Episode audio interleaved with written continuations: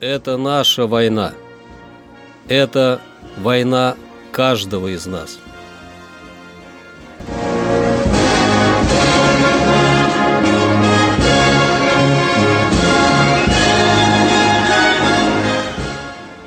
Проект информационного агентства «Регнум. Война. Хроника 1941-1945 годов. 11 декабря.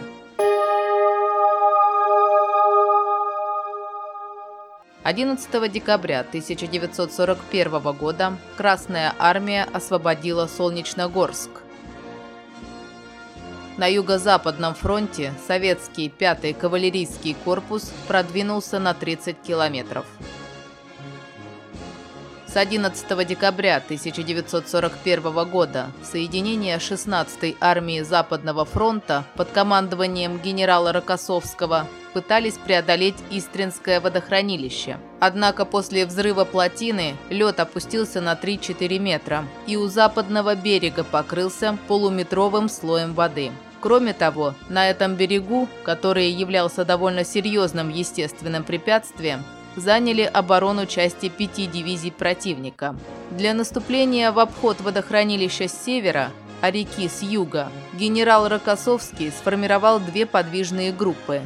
Командующий Западным фронтом генерал Жуков передал на усиление 5-й армии 2-й гвардейский кавалерийский корпус генерала Даватора, два отдельных танковых батальона и другие части. Для развития наступления на правом крыле Западного фронта применение подвижных групп имело важнейшее значение.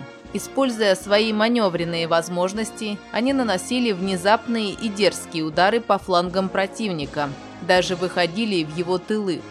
Особенно впечатляющих результатов на этом этапе контрнаступления добилась подвижная группа Даватора.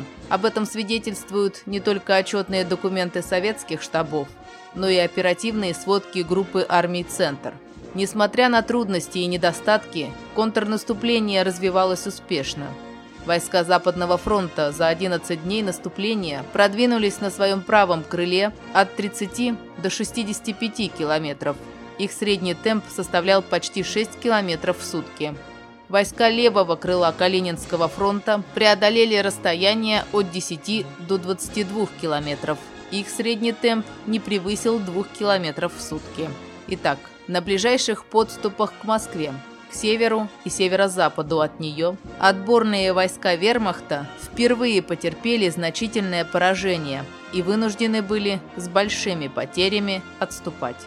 В эти же дни войска левого крыла Западного фронта добились больших успехов, чем те соединения, что действовали севернее и северо-западнее столицы.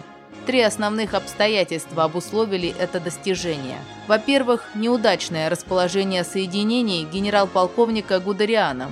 Во-вторых, умелое использование командованием Западного фронта создавшегося положения. Главный удар был нанесен по слабому месту в оперативном построении противника, во фланг и тыл основной его группировки.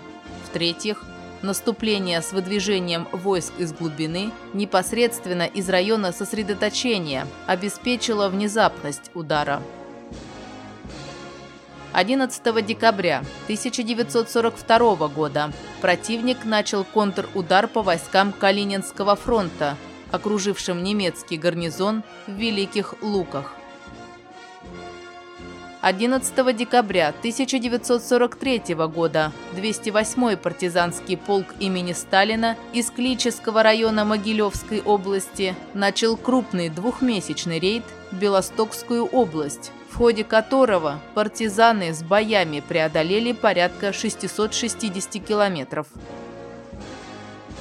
11 декабря 1944 года представители СССР и Республики Чили обменялись нотами об установлении дипломатических отношений между двумя странами.